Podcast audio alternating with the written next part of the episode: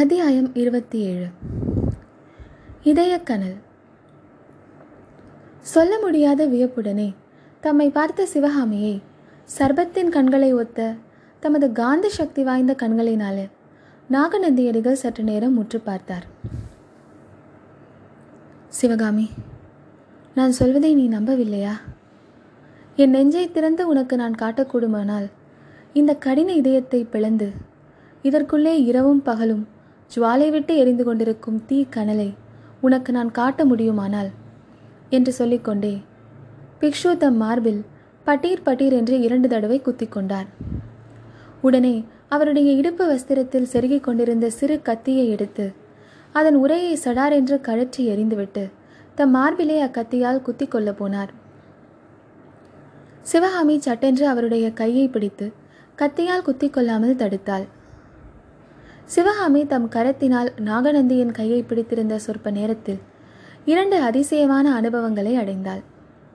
நாகநந்தியின் கரமும் அவருடைய உடல் முழுவதும் அப்போது நடுங்குவதை உணர்ந்தாள். ஒன்பது வருஷத்துக்கு முன்னால் புத்த பிக்ஷுவை சிவகாமி தன்னுடைய தந்தையை ஒத்தவராக கருதியிருந்த போது சில சமயம் அவருடைய கரங்களை தற்செயலாக தொட்டு பார்க்க நேர்ந்ததுண்டு. அப்போது அவளுடைய மனதில் இது என்ன வஜ்ர சரீரம்? இவருடைய தேகமானது கேவலம் சதை இரத்தம் நரம்பு தோல் இவற்றின் சேர்க்கையே பெறாமல் முழுவதும் எலும்பினால் ஆனதாக அல்லவா தோன்றுகிறது? எப்பேற்பட்ட கடின தவ விரதங்களை அனுஷ்டித்து இவர் தம் தேகத்தை இப்படி கெட்டிப்படுத்தி இருக்க வேண்டும் என்று எண்ணமிட்டதும் உண்டு. அதே புத்த பிக்ஷுவின் தேகம் இப்போது பழைய கெட்டித்தன்மையை இழந்து மிருதுத்தன்மையை அடைந்திருந்ததை சிவகாமி உணர்ந்து அதிசயப்பட்டாள். நாகநந்தி சற்று நேரம் கையில் பிடித்த கத்தியுடன் சிவகாமியை திரு திருவென்று விழித்து பார்த்து கொண்டிருந்தார். பிறகு சுய உணர்வு திடீரென்று வந்தவரை போல் கையில் இருந்த கத்தியை தூரத்தில் விட்டு எறிந்தார். உடனே சிவகாமியும் அவருடைய கையை விட்டாள். சிவகாமி திடீரென்று அறிவு கலங்கி மெய்மறந்து போனேன். சற்று முன் உன்னிடம் என்ன சொன்னேன்? எதற்காக இந்த கத்தியை எடுத்தேன் என்பதை கொஞ்சம் ஞாபகப்படுத்துவாயா? என்று புத்த பிக்ஷு கேட்டதற்கு சிவகாமி சுவாமி சற்று முன்னால் தாங்கள் புத்த பிக்ஷு விரதத்தை கைவிடப் போவதாகவும் சிம்மாசனம் ஏறி ராஜ்யம் ஆளப் போவதாகவும் சொன்னீர்கள் என்று கூறிவிட்டு தயங்கினாள். ஆம் சிவகாமி நான் கூறியது உண்மை. அதற்காக தான் நான் அஜந்தாவுக்கு போகிறேன். முப்பத்தைந்து வருஷத்திற்கு முன்னால் அஜந்தா நதிக்கரையில் பிக்ஷு விரதம் ஏற்றேன். அதே நதியில் அந்த விரதத்திற்கு ஸ்நானம் செய்துவிட்டு வரப்போகிறேன். அஜந்தா சங்கிராமத்தின் தலைவராகிய எந்த பூஜ்ய புத்த குருவினிடம் தீட்சை பெற்றேனோ அவரிடமே இப்போது விடுதலை பெற்று வரப்போகிறேன். அது உனக்கு சம்மதம்தானே? என்றார் நாகநந்தி அடிகள். சிவகாமி இன்னதென்று விவரம் தெரியாத பயத்தினால் பீடிக்கப்பட்டவளாய். சுவாமி இது என்ன காரியம்?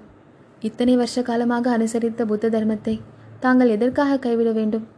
அதனால் தங்களுக்கு உலக நிந்தனை ஏற்படாதா? இத்தனை நாள் அனுஷ்டித்த விரதம் தவம் எல்லாம் நஷ்டமாகுமே. எந்த லாபத்தை கருதி இப்படி செய்ய போகிறீர்கள்? என்றாள்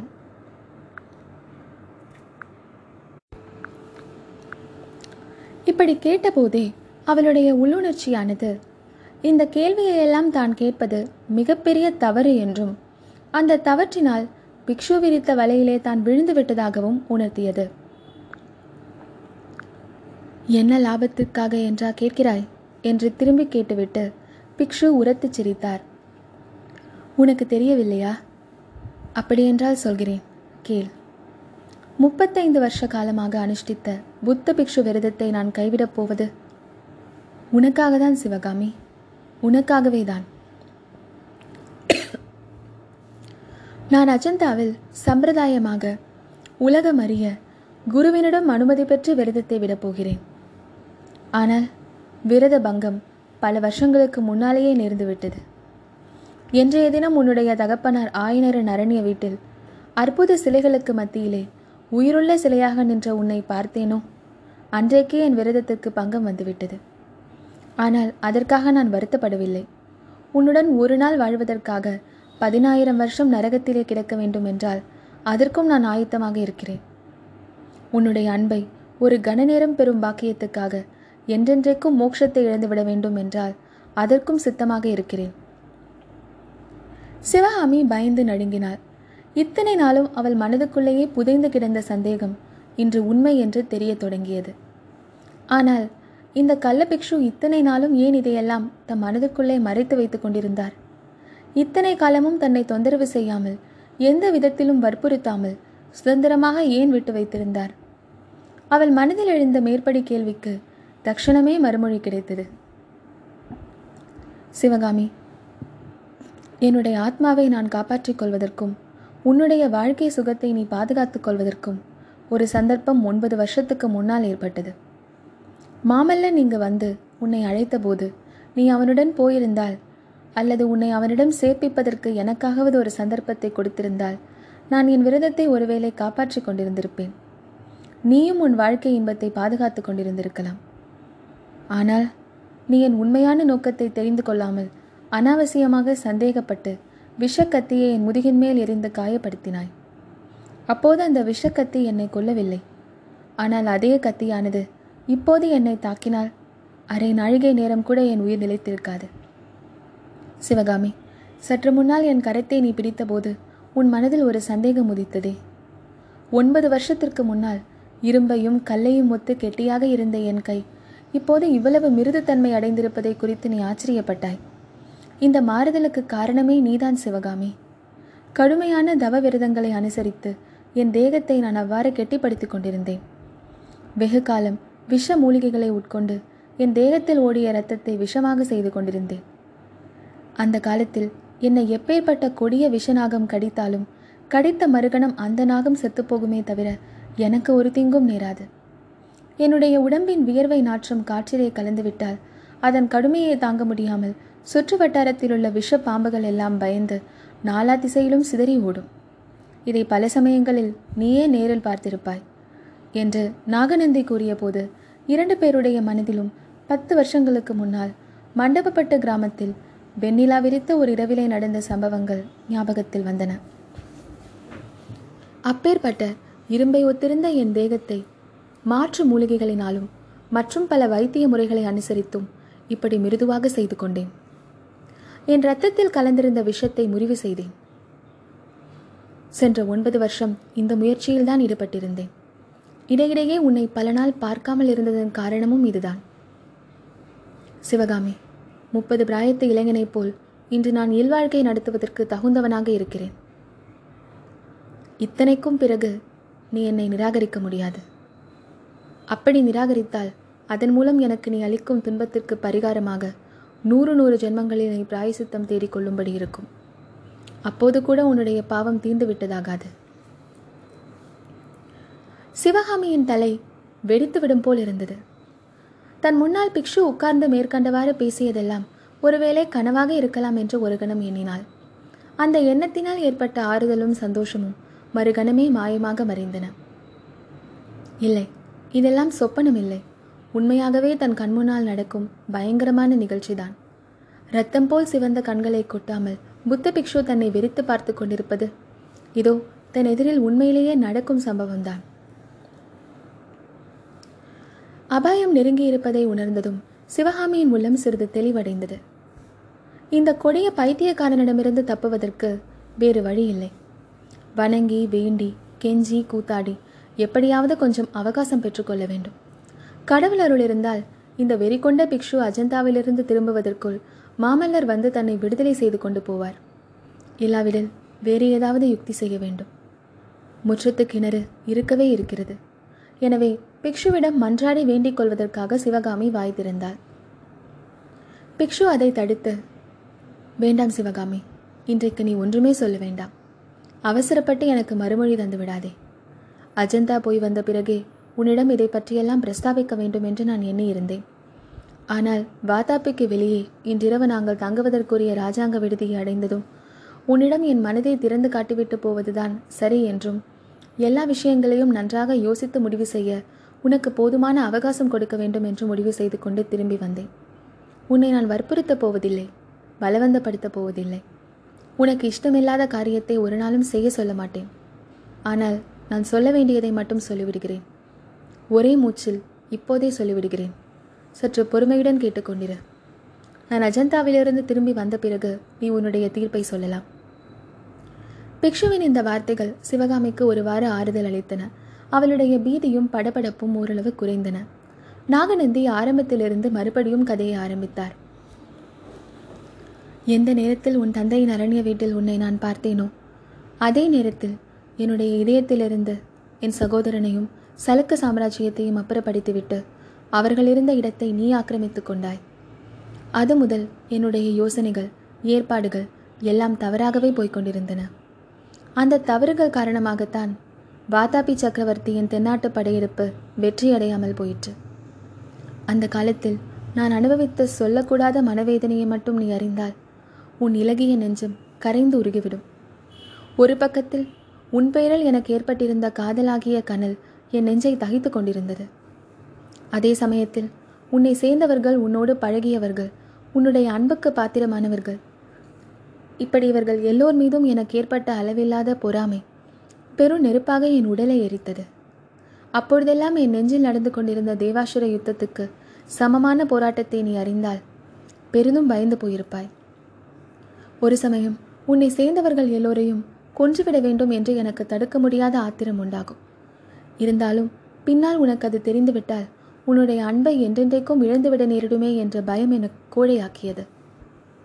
மாமல்லனையும் மகேந்திர பல்லவனையும் கொல்வதற்கு எனக்கு எத்தனையோ சந்தர்ப்பங்கள் வாய்த்தன. ஆனால் ஒவ்வொரு சமயமும் உனக்கு தெரிந்துவிட்டால் என்ற நினைவு என்னை தடுத்ததால் அவர்கள் தப்பி பிழைத்தார்கள். பரஞ்சோதி காஞ்சியில் பிரவேசித்த அன்று உன்னை மதையானை தாக்காமல் காப்பாற்றினான் அல்லவா? அந்த காரணத்துக்காகவே அவனை அன்றிரவு நான் சிறையில் இருந்து காப்பாற்றி உன் வீட்டுக்கு அழைத்து வந்தேன். ஆனால் அவனுக்கு நீ நன்றி செலுத்துவதை பார்க்க என்னால் சகிக்க முடியவில்லை. கலைவாணி உன் தந்தை ஆயனருக்கு உன்னிடமுள்ள செல்வாக்கை பார்த்து கூட நான் அசூயை அடைந்தேன். இருந்தாலும் உன்னை பெற்ற புண்ணியவான் என்பதற்காக அவரை வாளால் வெட்டப்போன வீரனின் கையை பிடித்து தடுத்து உயிரை காப்பாற்றினேன்.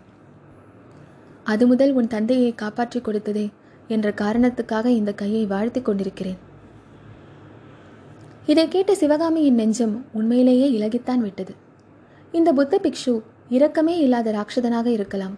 இவருடைய இருதயம் பைசாசத்தின் இருதயமாக இருக்கலாம். இவருடைய தேகத்தில் ஓடும் ரத்தம் நாகசர்ப்பத்தின் விஷம் கலந்த ரத்தமாக இருக்கலாம். ஆனாலும் இவர் என் பேரில் கொண்ட ஆசையினால் என் தந்தையின் உயிரை காப்பாற்றினார் அல்லவா? சிவகாமியின் மனநிலையை ஒருவாறு அறிந்து கொண்ட புத்த பிக்ஷு ஆவேசம் கொண்டவராய் மேலும் பேசினார். கேள் சிவகாமி உன்னை பெற்றவர் என்பதற்காக ஆயனரை காப்பாற்றினேன். உன்னை விரோதிப்பவர்களை நான் எப்படி பழி வாங்குவேன் என்பதற்கு ஒரு உதாரணம் சொல்கிறேன். இந்த வாதாபியில் நீ எந்தவித ஆபத்தும் இன்றி நிர்பயமாக இத்தனை காலமும் வாழ்ந்து வருகிறாய் அல்லவா? இதற்கு காரணம் என்னவென்று ஒருவேளை நீ ஊகித்திருப்பாய். நீ என்னுடைய பாதுகாப்பில் இருக்கிறாய் என்று எல்லோருக்கும் தெரியும். அதனால்தான் யாருமே உன் அருகில் நெருங்குவதில்லை. இதை குறித்து இந்த நகரத்து அரண்மனையில் ஒரு பெண்ணுக்கு அசூயை உண்டாயிற்று. அவள் பட்டத்து ராணியின் சகோதரி. விஷம புத்தியுள்ள அந்த பெண் என்னை தன்னுடைய மோக வலையில் அழுத்துவதற்கு மிக்க பிரயத்தனம் செய்தாள். அது பலிக்காமல் போகவே ஒரு நாள் அவள் உன்னை குறிப்பிட்டு நிந்தை மொழி கூறினாள். அந்த காஞ்சிநகர் கலைவாணியின் அழகு எனக்கில்லையா? என்று கேட்டாள். மறுநாள் அவள் என்னை நெருங்கிய போது அவளுடைய கையை நான் பிடித்து என் கைவிரல் நகத்தினால் ஒரு கீறல் கீறினேன். அன்றிரவு அவள் தூங்கி மறுநாள் காலையில் எழுந்து கண்ணாடியில் தன் முகத்தை பார்த்து கொண்டாள். அவ்வளவுதான். அவளுடைய மூளை கலங்கி பைத்தியம் பிடித்து விட்டது. அவ்வளவு பயங்கர தோற்றத்தை அவள் அடைந்திருந்தாள். ஒருவரும் அறியாமல் அவள் இந்த நகரத்தை விட்டு வெளியேறி காட்டிலும் மலையிலும் வெகு காலம் அலைந்து கொண்டிருந்தாள். இப்போது அவள் காபாலிக மதத்தினரின் பலிபீடத்தில் அமர்ந்து பலி வாங்கிக் கொண்டு உயிர் வாழ்ந்து வருகிறாள். சிவகாமி பழையபடி பீதி கொண்டாள். இந்த வெறிபிடித்த பிக்ஷு சீக்கிரம் போய் தொலைய மாட்டாரா என்று மனதுக்குள் எண்ணமிட்டாள். சிவகாமி சில நாளைக்கு முன் அந்த காளி மாதாவை தற்செயலாக நான் சந்திக்க நேர்ந்தது. அவள் என்ன சொன்னால் தெரியுமா? சுவாமிகளே ஒரு நாள் இல்லாவிட்டால் ஒரு நாள் உம்முடைய காதலி சிவகாமியை நீங்கள் என்னிடம் ஒப்புவித்தே ஆக வேண்டும். அவளுடைய உடலை புசித்தால்தான் என்னுடைய பசி தீரும் என்றாள் பைத்தியக்காரி. அப்படி உன் உடலை புசிப்பதாக இருந்தால் அவளிடம் நான் கொடுத்து விடுவேன் என்று எண்ணுகிறாள். அவளை விட நூறு மடங்கு எனக்கு தான் பசி என்பதை அவள் அறியவில்லை. உன்னை பார்க்கும் போதெல்லாம் உன்னை அப்படியே விழுங்கிவிட வேண்டும் என்று எனக்கு உண்டாகும் பேராவலே அவள் என்ன கண்டாள்? திடீரென்று நாகநந்தி பிக்ஷு மலை பாம்பாக மாறினார். மலைப்பாம்பு வாயை அகல திறந்து கொண்டு பிளந்த நாக்கை நீட்டிக்கொண்டு தன்னை விழுங்குவதற்காக நெருங்கி வருவது போல் சிவகாமிக்கு தோன்றியது. ஐயோ என்று அலறிக்கொண்டு அவள் பின்னால் நகர்ந்தாள். கண்களையும் இறுக மூடிக்கொண்டாள். நாகநந்தி சிரித்தார் சிவகாமி பயந்து விட்டாயா? கண்களை திறந்து பார். புத்த பிக்ஷுதான் பேசுகிறேன் என்றார். சிவகாமி கண்களை திறந்து பார்த்தாள். சற்று முன் தான் கண்ட காட்சி வெறும் பிரமை என்பதை உணர்ந்து கொண்டாள். ஆயினும் அவளுடைய கண்களில் பீதி நிறைந்திருந்தது. நாகநந்தி எழுந்து நின்று சொன்னார் சிவகாமி நான் சொன்னதையெல்லாம் யோசித்துப் பார். ஒருவேளை எனக்கு பைத்தியம் பிடித்திருக்கிறது என்று நீ நினைக்கிறாய் போல. நல்ல வேளையாக எனக்கு இன்னும் பைத்தியம் பிடிக்கவில்லை. என் அறிவு தெளிவாகத்தான் இருக்கிறது. ஆனால் இன்னும் கொஞ்ச நாள் வரையில் உன்னிடம் நான் கொண்ட காதல் நிறைவேறாமல் போனால் எனக்கு பைத்தியம் பிடித்தாலும் பிடித்துவிடும்.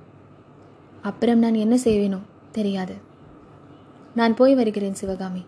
நான் திரும்பி வருவதற்குள் உன் மனதை திடப்படுத்திக் கொண்டு எனக்கு ஒரு முடிவு சொல்ல வேண்டும். உனக்காக நான் இதுவரை செய்திருக்கும் தியாகங்களையெல்லாம் காட்டிலும் மகத்தான தியாகம் ஒன்றை செய்யப் போகிறேன். அதை பற்றி நான் திரும்பி வருவதற்குள் நீயே தெரிந்து கொள்வாய். அதை தெரிந்து கொண்ட பிறகு நீ என் பேரில் இரக்கம் கொள்ளாமல் இருக்கவும் முடியாது.